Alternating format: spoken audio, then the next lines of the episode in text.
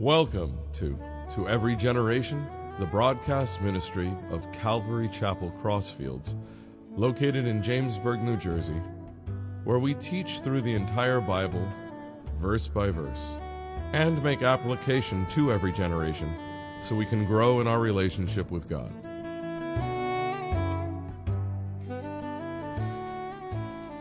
This morning we're going to be in Daniel chapter eleven, starting with verse eighteen.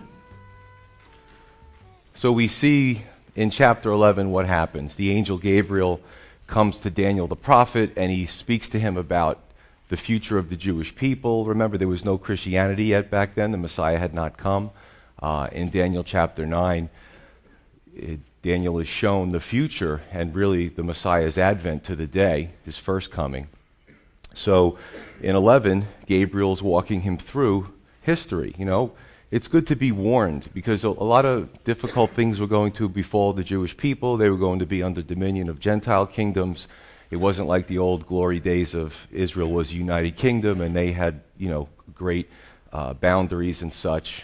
Um, ever since the split of the kingdom and their disobedience to the Lord, the Gentiles really took prominence in Uh, what was going to happen and how the world was going to be controlled, et cetera. So he takes basically Daniel through roughly five thirty-eight B C, and I say the year zero because that's when the Romans really were dominant in power, and then of course we know the Messiah came in the first century. So if we could put up the image of the map, when I start talking about the king of the north and the king of the south, just so you know who we're talking about, who are the players, uh, the king of the north is the, or excuse me, the Seleucid, the Syrian Seleucid Empire. Here's Israel, Jerusalem, right? Unfortunately, Jerusalem was bounced back and forth between Ptolemaic or Egyptian control uh, down here, and of course the the uh, Syrian Seleucids in the north. So there's the king of the north, the king of the south, and we'll we'll talk about that. Um, when we look at the Roman Empire and the Grecian Empire at the height of their expansion, it's pretty fascinating if you think about it. The Grecian Empire, which was first, came all the way to what we know as India, all the way east, okay, Grecian Empire.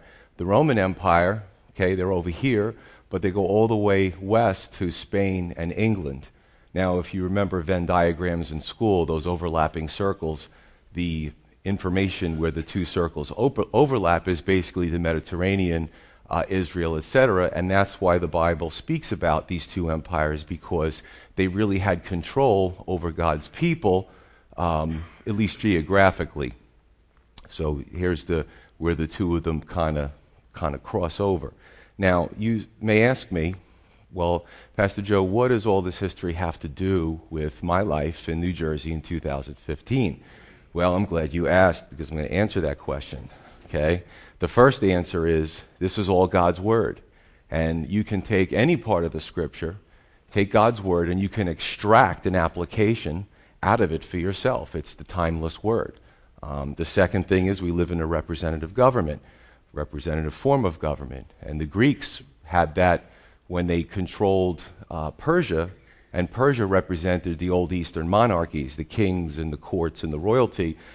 So basically, if the Greeks would have lost miserably, we might be living still under a king. But there was this idea of a representative government. It was taking root. The Romans also uh, continued with that thought, although the Romans, because they, the empire was so vast and it, it lasted so long, much longer than we are as Americans, uh, basically they had sort of different forms of government where the Caesars almost became like dictators. So that's two. The third reason is that is that when we look at the situation, we can see that if we arm ourselves with the understanding of the prophecies of Daniel, then we have we, we are armed to be able to reach out to the world that doesn't know God and express to them and prove God. Yeah, there's an element of faith, but there's also proof. First Peter three fifteen. Uh, and we, we, by faith, we understand who God is because of the Holy Spirit in our lives, but also through history and through uh, prophecy, you can show an unbeliever how God is real. And I'm going to talk to you about secular sources that really, really reinforce Daniel. Now, you may say to me, would you witness to my, would you talk to my or debate my professor or my uncle at the Christmas table? And, and I could do that, and I would do that. But I also want to give you the tools to be able to do it yourself. First Peter says, with meekness and fear, respectful, not to argue and beat each other's throats, but to show them God. Who, who is God? The fourth thing that we can take from all this is that if you understand Daniel, if you understand and you get all the messages and you get it, you understand the geopolitics of two thousand fifteen, sixteen, and beyond. You understand the Western powers and how they're moving more towards a socialism and how they're setting themselves up for the rise of another fascist leader vis-a-vis the Antichrist, okay? You understand that because you understand what Daniel said and how this is all being set up. It's amazing how people today, leaders, will say, oh, Hitler was bad and Stalin was bad, but any greedy leader who wants to take ultimate control secretly wants to be like them but better. They want to have ultimate control over their people.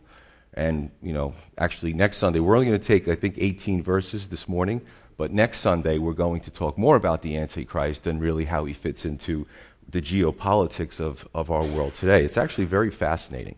You can't, you can't pick up the Hindu Vedas or the, uh, the Quran or any of these books and find this. You can't, because it's not inspired of the Holy Spirit. Only God's Word is, from Genesis to Revelation, and that's why it has so much power over two millennia and more later. So as we jump in, uh, one last thing is that there was a, a gentleman who wrote a book called The Amazing Claims of Bible Prophecy. Mark, Mark Hitchcock actually counted one hundred thirty-five fulfilled prophecies in Daniel eleven alone. Not the book. I've, that's one of the things I need to get to in my life is reading all of that, but um, Warren Wearsby refers to him. Um, pretty fascinating. So where we left off was Antiochus the third, the Great, this is what these guys called themselves. Antiochus the third is the leader of the northern kingdom of Syria, and basically he's this great conqueror, and he keeps conquering the Ptolemies, or the, the lower kingdom um, geographically of, of Egypt, and then we have the introduction of Cleopatra, Cleopatra the first, and if you know Cleopatra, Uh, most of us understand the movies were made about Cleopatra the seventh. There was few of these ladies, but she was actually the force that was in between the northern kingdom, the southern kingdom, and the Roman Empire. Fascinating. And then it ended, the, the Cleopatras ended with Cleopatra the seventh. So we're going to jump in, and we'll look at this. Verse eighteen. It says, after this, he, Antiochus the third, shall turn his face to the coastlands and shall take many. But a ruler shall bring the repro- reproach against them to an end, and with the reproach removed, he shall turn back on him. So in eighteen, Antiochus the third decides that he's not just happy conquering Egypt down here. He starts to conquer the coastlands, you know, Asia Minor, or what we would understand as Turkey, uh, and some of the outlying islands, putting his forces there. But the Roman general Lucius Scipio Asiaticus defeats him. All right, so the reproach or the insolence turned back on Antiochus means this. And again, you know, back in the day, you know, Daniel's, he doesn't even know who, who these people are, right?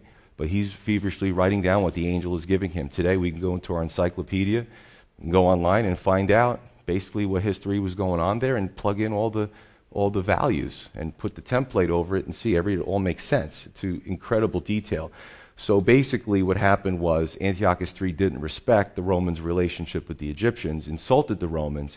Well, this was the battle that the Romans were able to turn it around and humiliate Antiochus the third. So the reproach gets turned back on him, and they make the Syrian government pay for all these wars, you know, all the fighting. Listen, you put a navy together, you take men and conscript them into the Uh, military, it's it's a burden financially. So even back then, when they would beat you, they'd say, now you have to pay us. So it's not only did we beat you, but we're going to insult you further by making you pay us for war reparations. Verse nineteen, all history.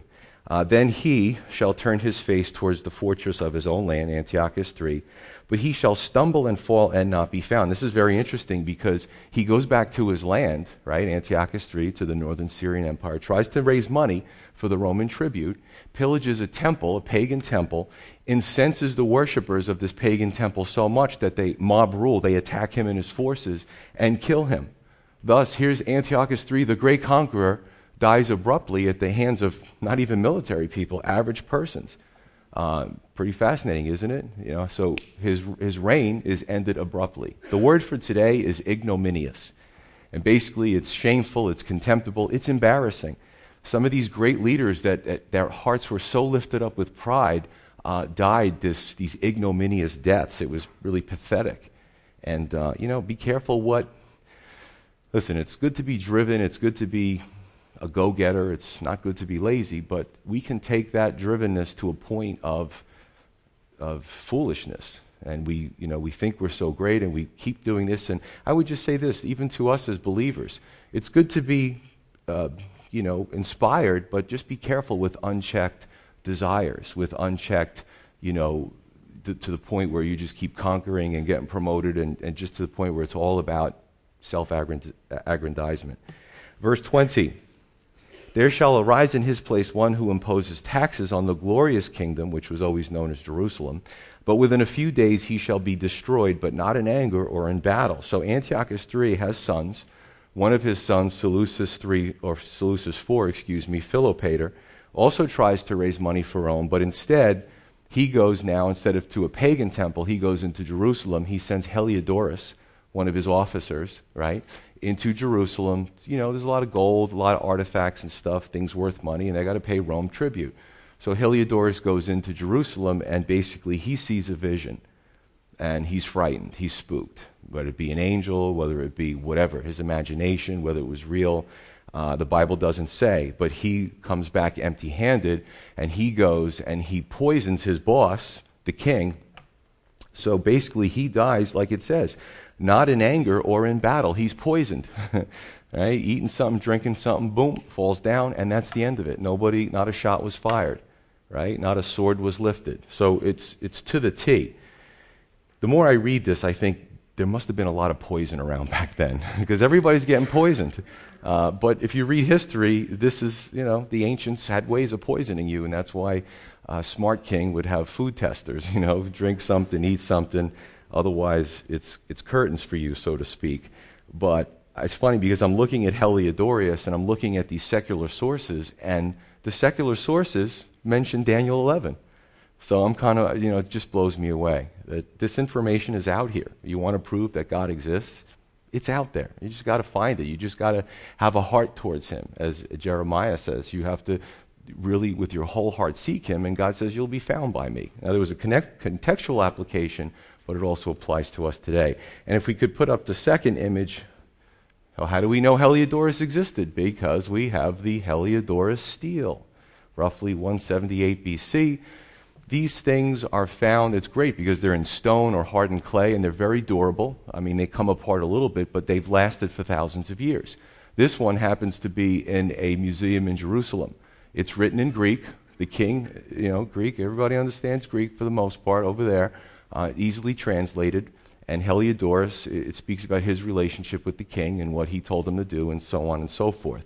So again, British museums, um, uh, Israeli museums, Egyptian museums, Iraqians, Iraqi, Syrian museums. I put these stuff up from time to time so that you know that people actually found them, they have translated them, and it just starts piecing all the pieces of history together. So you want to make your case against somebody who doesn't believe, they think God is a fairy tale, very simple. Start with the Word, go into secular history, pick, throw up some steles, S T E L E, um, which was this was, these monuments, so to speak. They're translated by scholars, archaeologists, they, they understand it, they receive it, and you have your picture there. So it's it's pretty fantastic. twenty-one. And in his place, all right, people are dying left and right, uh, so, you know, it's it's good to be an average person because you don't have this, so much drama. But in his place shall arise a vile person to whom they will not give the honor of royalty. They're not going to just give him the kingship because he's not next in line. But he shall come in peaceably and seize the kingdom by intrigue. This is none other than Antiochus the Fourth Epiphanes. Now, this is what the Hanukkah story is about. Look at all these connections. Hanukkah ends actually tomorrow. That's it. After tomorrow, Hanukkah's over.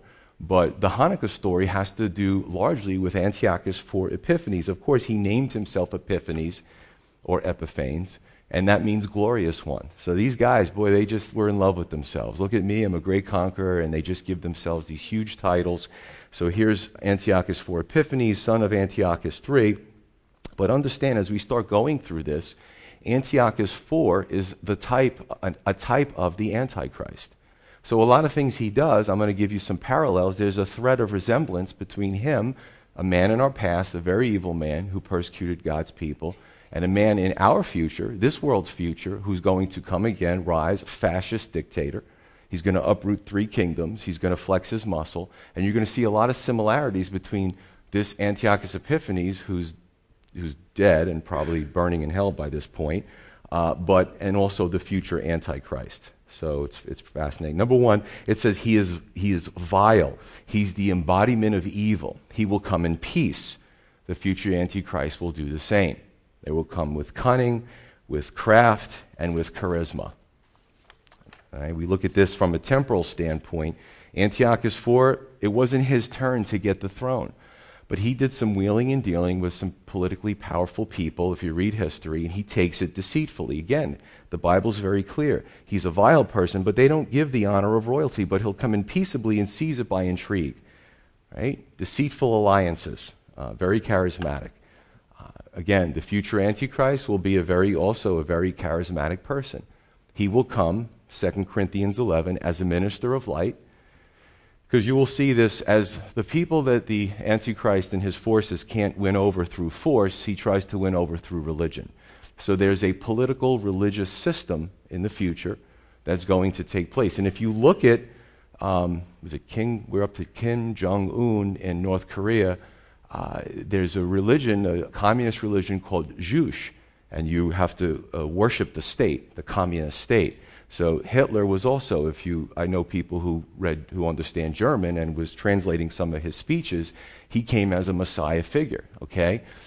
This is what they do, you know? They're going to rope the people in, they're going to rope in the atheist people, how they need to do it, rope in the religious people, how they need to do it. So he will come in as a minister of light. Uh, Revelation thirteen, he will look like a lamb from appearances and from what he says, it sounds, it makes sense. You know, I'm going to, and again, they'll come in, I'm going to just feed the world, there's going to be no more poverty, no more hunger. Sounds good, but that's not really their intention. So it'll look like a dragon, or look like a lamb, but speak like a dragon. Um, he's going to be, in a word, irresistible.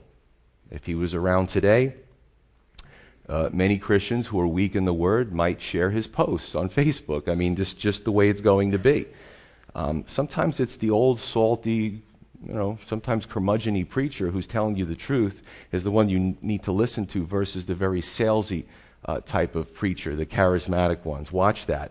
Don't just go with the appearance, go with what they're saying and test it with Scripture.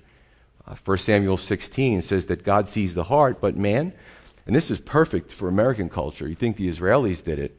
This is definitely for United States. It says, man judges on outward appearance, but God sees the heart. So we make judgments, sadly enough, by appearance. Someone's beautiful, someone speaks well, someone's eloquent, and we automatically, I say we as a culture, be, are gravitated towards that person. But God sees the heart. Now, we can't see the heart, but we at least should be judging fruit. And the Bible's clear about that. All right? Not that, that the, per, the personality is part of the allure. We have to reject that notion. Verse twenty-two, with the force of a flood they shall be swept away from before him and be broken, and also the prince of the covenant. Covenant, we, we the agreement, of course, this is the covenant, the covenant of God with his people, and I'll get to that. And after the league is made with him, he shall act deceitfully, for he shall come up and become strong with a small number of people. So this is the Antichrist, or excuse me, Antiochus's rise and testing. Again, look in the history. Some try to oppose him early on, but he was a, he's a very good strategist, very good military leader. He was able, with a few people, to defeat those that came against him. Now, when we speak about the Prince of the Covenant, something very interesting happened. That Antiochus, uh, the Jewish people were going through a tough time, and, and I see the Western church go through this too. So the Jewish people at this time were so influenced by Greek culture. But remember, with Greek culture came all their gods, came Zeus and all these, you know, different titans and gods and stuff. And a lot of the Jewish people went over to that. I mean, he did this in way back in the Old Testament. So they were going through a, a sifting process. So Antiochus the fourth, his idea, and you have to think about it, right? Any leader, if they can remove God from us, because what would we... you know, that's like the most important thing to a person of faith. So they try to water down the Jewish religion with this Hellenization, which means influenced by Greek culture. And I see Western Christianity, I see Christians saying stuff and doing things that it's it's like they watched it on C N N the night before. We need to be more in our Bibles than than what we do is dictated by the culture and what we see on television. Again, bumper sticker when I was growing up. I don't see it anymore, but they should resurrect it. Basically, it said, kill your T V. I mean, I think it applies today as well, because the T V can be a brainwashing tool.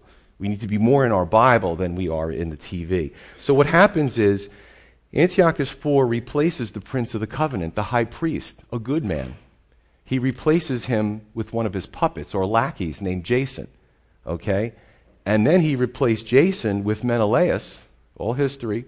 Menelaus offered Antiochus more money. He goes, I can raise more money for you. So basically now the, the position of high priest was up for sale. And, and today you can see politics and ministry. You can see churches that, unfortunately, they get so engrossed in the political sphere that now churches are being run by politics instead of the Word of God. All right, it happens. Verse twenty-four.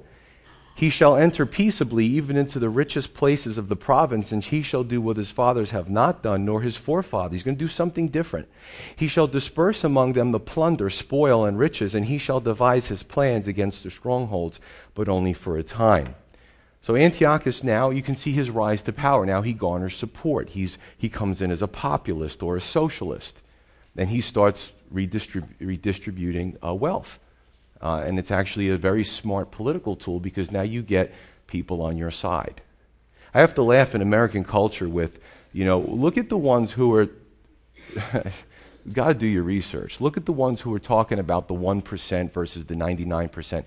That's a ploy to get us to be at each other's throats, right? You see this in our culture, black versus white, Republicans versus Democrat, uh, wealthy versus non-wealthy. Listen, I'm not wealthy, but I know wealthy people make jobs, and Um, you know, now we live in an age of the internet, so if somebody's really harsh and they're wealthy, that guy who um, raised the price of a cancer drug, he, he's got everybody against him now, and he deserves it. But the point I'm trying to make is, look at some of these guys like John Edwards, who, you know, in the political campaign, speaking about the, you know, the, the wealthy versus the poor. The guy lived a few blocks from the, the most slummiest areas in his in his area, and this guy was a multimillionaire. And I love it because it's public information. You can find out how much these, these talking heads make, millions, and then you find out how much they give to charity. And a lot of them give less than one percent to charity, and then one percent is actually generous. So don't be fooled by what you hear and what you see. You know, like the salmon, we have to swim against the tide as Christians and question everything that we're being spoon-fed. But here, he's going to do the same thing. Europe's doing the same thing right now. They're setting everything up. They're setting the stage. It's a it's a socialist type of of of, of, of political system that's going on, and uh, Antiochus exploited it. Verse twenty-five. He shall stir up his power and his courage against the king of the south, or the great army, and the king of the south shall be stirred up to battle with a very great and mighty army, but he shall not stand, for they shall de- devise plans against him, against the king of the south. Yes, those who eat of the portion of his delicacy shall destroy him. His army shall be swept away, and many shall fall down slain. Antiochus successfully defeats the Egyptian Ptolemy under Ptolemy the sixth Philometor, which who was a, he was a weak leader, and uh, Antiochus prevails. Now, in verse twenty-six, we see that we see that actually, if you again go into your secular history, uh, he had the Egyptian leader had some people in his council that were traitors. Antiochus the fourth was very smart. He learned how to bribe the opposing side, and he got them to undermine Philometor, and therefore he was able to win these battles. And then they blamed it on Philometor when he had these guys in his own cabinet that were working and undermining, working him against him. Pretty fascinating history. Verse twenty-seven, both these kings' hearts shall be bent on evil, and they shall speak lies at the same table, but it shall not prosper, for the end will still be at the appointed time. The end hasn't come yet. So Antiochus the fourth and the Ptolemies, they fight with each other, and then when they're exhausted from fighting and they have no money left and the people are sick of wars, then they sit at the bargaining table and they make these treaties, and neither one of them intended to keep the treaties. Uh, and you can read that as well. And you know, I got to ask the question, when we read the legacy of some of these great leaders, so to speak, great military leaders, um, rulers, what do we see? A lot of us read this and go, what a jerk, you know, what a fool, um, how shameful, how contemptible, um, how pathetic, right? Leading these great armies and then dying this ignominious death. My question is, what's our legacy? What, what do we want to be known by when we die? You know, what's what what would we, if we actually took our life up to this point, what are we into right now? What do we do with our spare time? What do we do with our affection and our passion? Does it have any eternal value, or is it all about us?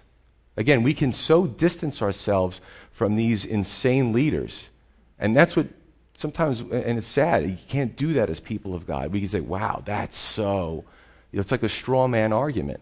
But what about us? Where do we fit into this? Are we making a difference for the kingdom? Right? Verse twenty-eight.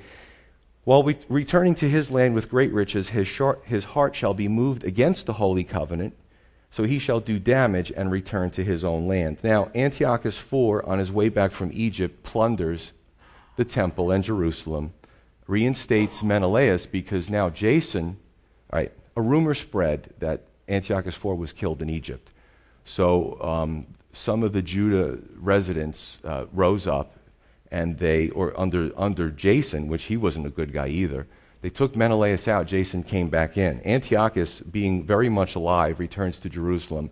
Oh, what a shock that was when he comes in with his troop, troops. He attacks it. He prevails, restores Menelaus as the high priest. You know, there is an expression, if you plot to kill the king, you better kill the king. Right? It's just very simple.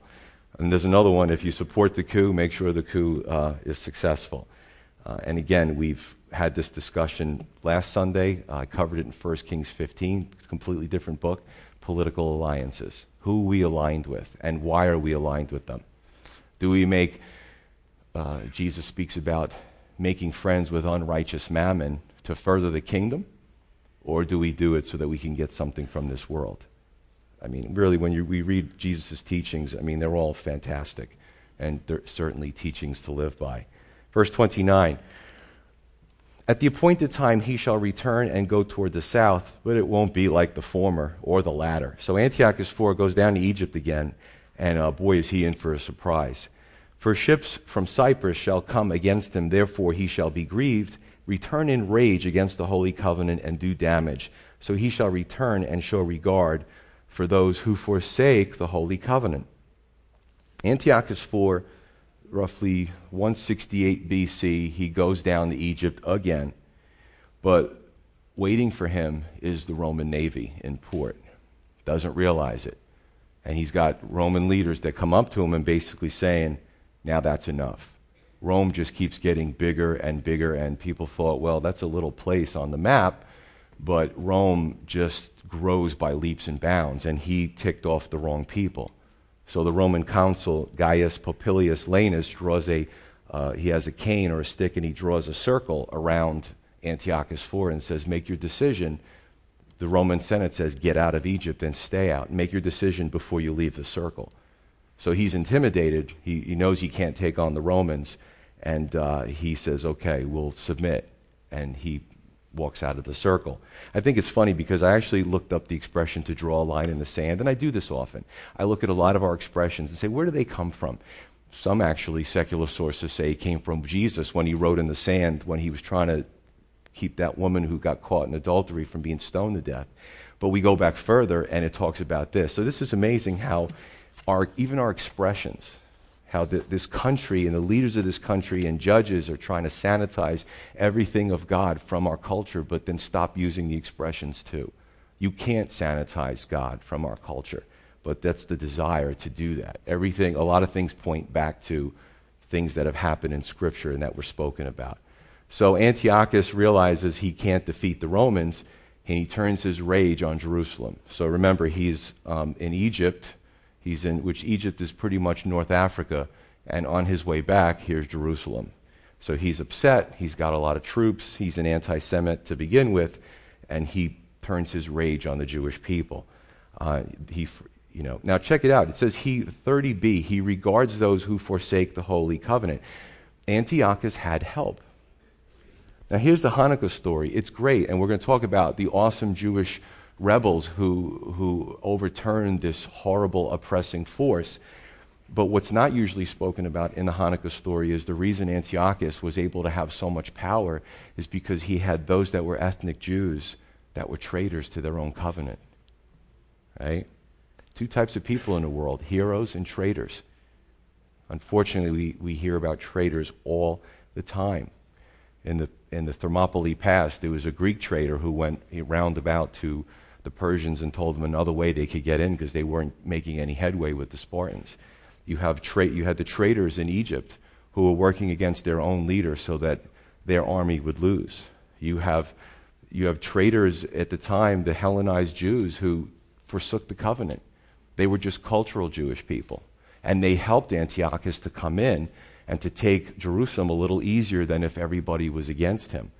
Um, and even in Christianity, you have those that are traitors, and I don't get it. I mean, the Lord bought us. Uh, you see traitors on the outside that go on T V and, and water down the gospel. To me, that's a Christian traitor. You, God says this and you say something else because you want to be liked. You want to lead people astray, lead them into damnation because so they can feel a little bit better while they're on this earth. That's not doing anybody any favors. Traitors that get inside of the church. I submit to you that Christian traitors can do a lot more damage on the inside than the world can from the outside. All right? A lot of times we see these things in the media about the Bible, and they're not doing their research. But they find a few Christian traitors to go on there and sanitize the miracles of Christ, to sanitize the resurrection, to sanitize the virgin birth, to, you know. And, and they're traitors. They're not, they can't be true Christians. So this is what you have going on. Verse thirty-one.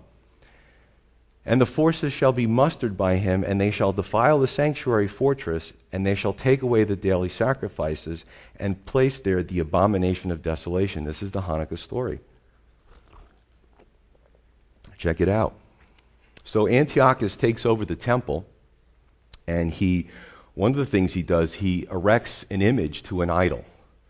Okay, you have Zeus was the uh, the Greek god of gods, and then Jupiter was the Roman counterpart. Uh, he sacrificed a pig, which was an unclean animal, on the altar and splattered blood all over the temple, completely defiling the temple. He and his men held the priests down and force-fed them pork. This was a big joke to him, but it was an abomination that caused desolation. The Antichrist will do the same thing in the future. He'll make a covenant with Israel. Israel will take a deep breath, exhale, and thank, oh, thank God, no one's bombing our buses anymore. Nobody's lobbing missiles over at our country. And then halfway through, in three and a half years, he'll break the covenant, and then he'll he'll enter the temple and set up an image of himself. Sound familiar? Pretty amazing. We can look at the past of what the Bible says because it's a type or a prefigurement, and we can see the the future by looking at the past. God's word is amazing. So it's this abomination that, that has made desolation. Now, funny, the desolation is that the temple was now, you couldn't use it. It was a mess. It was defiled. It had to be rededicated, hence the Hanukkah story. But that didn't come right away. It's funny, Jesus refers to the abomination of desolation spoken of Daniel, but he also speaks about it as a future occurrence. Pretty impressive, isn't it? First century future occurrence is our future. So I tell you what, temple institute dot org, they've They've duplicated all the the, la- the lavers and the chalices and the, you know, the artifacts. They just are waiting for the go-ahead to build the temple, right? And it's going to be an interesting thing. twenty, verse thirty-two. Then those who do wickedly against the covenant, he shall corrupt with flattery. More, more wheeling and dealing. Um, as a matter of fact, there were some in the Jewish leadership that walked Antiochus through the temple and showed him what was of value, what he could take. Okay, traitors. Word for today is also traitor. Uh, but the people who know their God shall be strong and carry out great exploits. And and basically what we see is that there's, you can say even today, that there's three types of people in the world. There's unbelievers, who we want to win to Christ. There's true believers. And then the worst is the make-believers, who pretend, who have no power, who who repeat platitudes but really don't have a relationship with the Lord. It's pretentious. It's not a good witness. Um, but this is what you have. thirty-two b, it says, or basically, um, thirty-two b, it says, but the people who know their God, but people who know their God shall be strong and carry out great exploits. So basically what happens is that uh, you had Judas Maccabeus, right? The sons of Matthias. Um, and he got his brothers together, and of course they end up fighting with the uh, the Seleucids and the Syrians, and they retake the temple. And basically how the story goes, and it's true, is that they they clean up the temple, they rededicate it, they push out Antiochus's for, Antiochus IV's forces, and then they're making the, the oil to put into the candelabra to light it, because God said it, you know, it had to be lit all the time. And the miracle of Hanukkah is that, we, hey, we only have enough oil for one day, and it lasted eight days. Right? Pretty neat, isn't it? Pretty good stuff. Um, and basically there was a formula that they had to use, and of course after a horrible war, war supplies are low, so they, they needed those eight days to be able to get more of the oil and to put everything together so that um, you know the temple could continue to go again.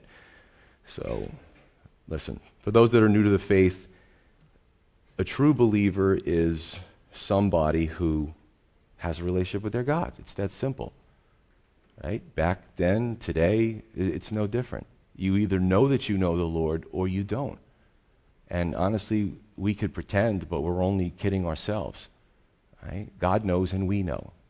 And it really doesn't matter who else knows around us. The most important two people that know is us, the individual, and God. And that's where the relationship comes in. So this stuff is so accurate. As a matter of fact, I'm, I'm still waiting. I, I throw out, I ask, I challenge. I say, you know, if you don't know the Lord and you're skeptical, please challenge me. Go do your own research. And I said, okay, I got to prepare for the challenges. So I actually go into my Septuagint, which is a complete Old Testament uh, Hebrew version um, that was translated to Greek. And this was a third century B C. You talk to any archaeologist, secular, atheist, and you say, well, what do you think of Septuagint? Yeah, it's valid. So this stuff is in here prior to these events taking place, and I'm just waiting for the challenge. So I grab a copy of my Septuagint, and I'm thumbing through it, and I'm going, all right, Daniel eleven's there. I mean, my Greek is a little rusty, but I'm flipping through the pages. I'm like, this is all there, you know? So you just, it's just what I do. It's apologetics.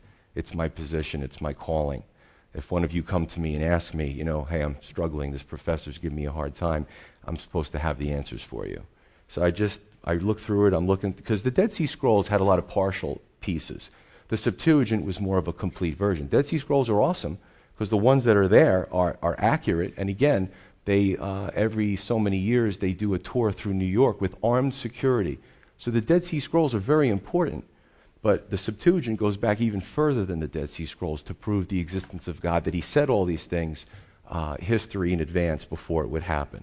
So I'm just looking through eleven, and I'm, I'm reading it, and I'm like, God, you're so awesome. You just, this stuff is fascinating. Verse thirty-three. I could be up here by myself, by the way. I mean, I just, this is just, to me, it's fun, you know, and I, my brain was starting to melt down because I'm going and all, I'm looking and I'm following. Oh, Cleopatra's an interesting story, and I'm. Blah, blah, blah. I mean, I'm all over the place. All these leaders, and I go to sleep, and the names are swimming around my head.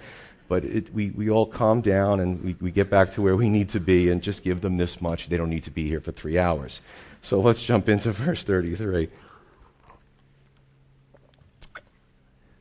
And those of the people who understand, the true believer, shall instruct many, even under this persecution. Yet for many days they shall fall by the sword and flame, by captivity and plundering. Now when they fall, they shall be added with a little help, but many shall join with them by intrigue.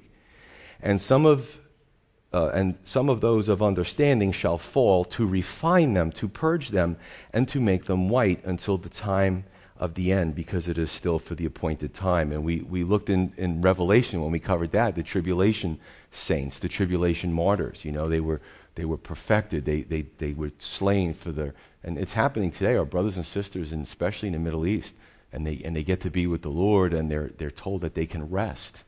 You know, that they, they fought the good fight, and they're given white to as a symbol of, of purity. Not like the color white, but just, just pure. Right? It's not a color thing, it's a it's just a, a dazzling, and the white comes from the red blood of Jesus. So it's it's pretty amazing. Basically what we find is that You know what happens in the Hanukkah story? It's kind of sad, and you don't usually hear this either. Um, Judas Maccabeus. Maccabeus was his nickname. In Hebrew, it meant the hammerer. I mean, this guy was a great warrior. Um, he led a smaller force against the Syrians and just kept winning these battles. But sadly enough, eventually Judas is, is killed. Uh, there's one last battle that happens many years later in the in the um, the fight to keep Jerusalem and Judah autonomous from the pagans that were trying to ruin everything. Judas actually dies in battle. Um, they finally sent, I think, forty thousand Syrian troops. They just want to crush this resistance. But I tell you, what's really kind of amazing is the Romans watch all this. And this is history. And the Romans, they, they kind of are impressed with the Jews and their devotion to God. So the Romans, for a long time, allow the Jews to do what they want to do. You guys can worship. You can do sacrifice. We're not going to bother you. It wasn't until all the way in A D sixty-six through seventy where the Romans and the Jews were at it again, where they again destroyed the temple. But the Romans um, left them alone for a while once the Romans finally took over from the Syrians, who were ethnic Greeks. Um, and when you read the scripture, we know that, was it Malachi to John the Baptist, like three, four hundred years, there was a prophetic drought. So the Bible speaks about a spiritual drought. That's a sad thing. You know, in the Old Testament, King Josiah, everybody was doing bad stuff, and he goes, oh, look at that, God's house is in disrepair. He sends some workers over there, and as they're working, they find the Bible. They find the law, and they bring it to the king, and he tears his garment, and, and he co- proclaims a national fast and repentance. You know, there was so much spiritual drought in the land. And then when he started reading the Bible, he, he cried out to God, Lord, this is great. You know, in Antiochus' time, they burned the Bible. They burned the Hebrew Old Testament. Anybody found with them would be punished. Um, anybody found worshiping would be executed in front of their families. It was a really bad time.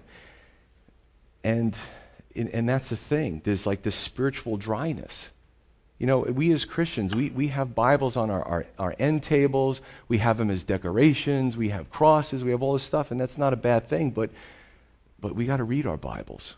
We we actually are so overindulged that we have all this at our fingertips, great commentaries, great Christian, you know, uh, evangelists and such, and we should make use of it, because these people would have done anything for a copy of the Bible to be able to have home and read it. The underground church in China memorized chapters because Bibles are so scarce, and they pass it on to each other, and they, they write it on napkins, and they hide it. You know, we don't realize what we have at our fingertips. But the Jewish people for a long time, all the way up until John the Baptist, that's why he had such a following. His message was harsh, telling people to repent, telling them they were doing the wrong stuff. And everybody followed him because they knew that the Spirit of God was upon him. And they dealt with the harsh message. So I, we just can't take that for granted. I just want to encourage us uh, about that. Um, but there was always a faithful remnant, continuing God's word, teaching God's word, regardless of peril. You know, if tomorrow the government shut down all churches and, and jammed our internet so we couldn't see, you know, live streaming pastors and get all the stuff that we have, would we be part of that faithful remnant? You as an individual, me, would we still continue? Would we meet in somebody's house that could house us all? You know what I'm saying? Would we meet somewhere and, and continue the work of God and continue evangelism even though it was illegal? Because I submit to you that the majority of the people that are going to be in heaven, our brothers and sisters right now, are dying for that very thing. So you can, t- this is why God's word's amazing. We're talking about uh, second century B C. You can apply it to the first century. You can apply it to two thousand fifteen and the future. I just, I just encourage us to uh, just keep praying for the persecuted church. Okay, so basically the... Um, Here, here's the thing. Antiochus, again, dies ignominious death. He's losing. His forces are losing. He goes to Persia to try to collect more money.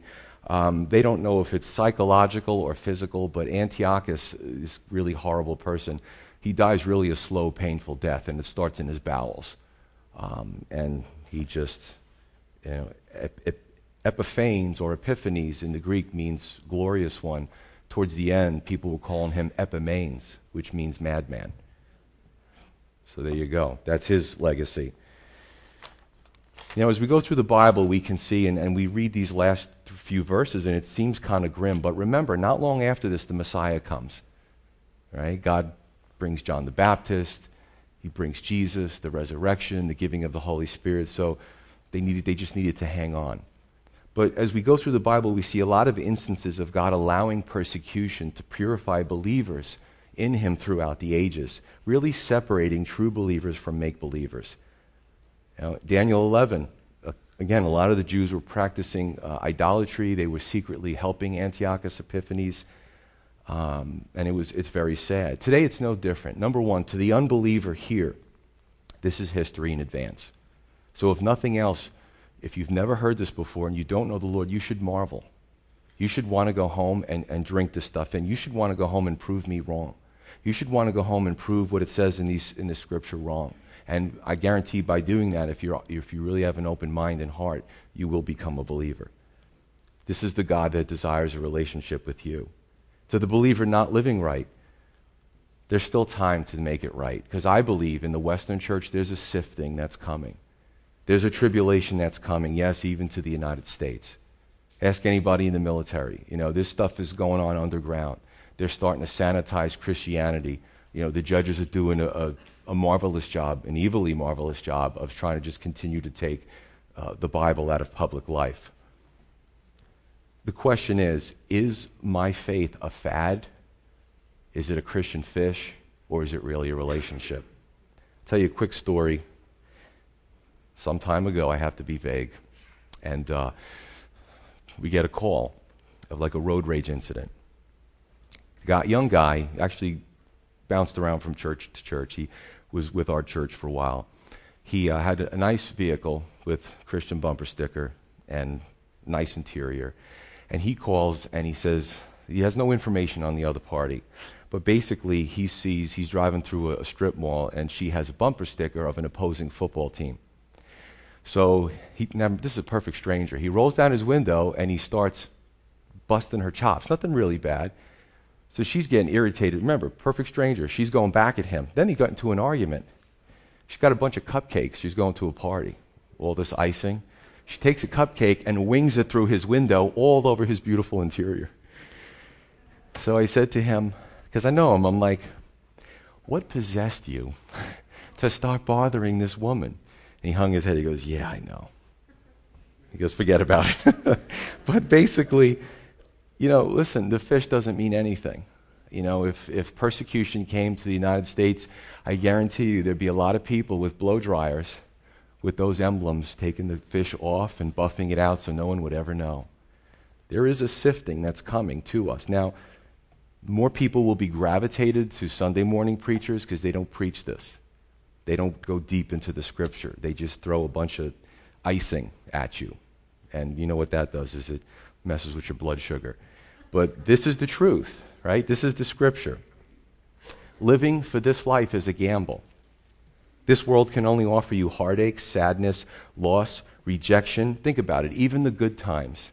Unless you're so insulated and so wealthy that you have good times all the time, even good times are, are short-lived. Read the news. Terrorism has come to the United States. It's been here, but they've been downplaying it. Some find consolation in other things. You wonder why addictions are at epidemic levels. At some of that root is a, is a, a is is to forget. Some of that root is a way to escape reality. We have so much in this country, but our, the, the social fabric of our country is starting to unravel. People are unhappy. They're depressed. They're struggling, right? But Jesus offers acceptance. He offers hope. He offers joy, genuineness, peace, and that's forever. Much of the, the word helps us to steer through the minefields of this word, of this world, because there are a lot of minefields. And many still today disregard taking his hand and suffer the consequences. So my question to you is, will you be one of the few? Will you be, when things get difficult here, say, I don't really care. I'm not worried. God has my back. You know, those that small remnant, God used them in a mighty way for a season. For a season. Look, even Jesus, worldly people could look at it and say, what a failed ministry. He was killed in his thirties. That's also discounting the power of the resurrection and how his followers were changed and infused and filled with the Holy Spirit. The Roman Empire, the mighty Roman Empire in the first century, second, third, Rome fell. and Christianity never fell. How long has Christianity outlasted the Roman Empire? They threw everything. They tortured them. They burned them alive. They separated families. They threw their kids in the Colosseums to be torn limb from limb and said, you will stop if you just worship Zeus or Jupiter or whoever. My question to you is, will you trust him? Regardless of, of the circumstances, regardless of the consequences, will you take his hand? Because he, I submit to you, especially through this chapter, has proven himself trustworthy. Let's pray.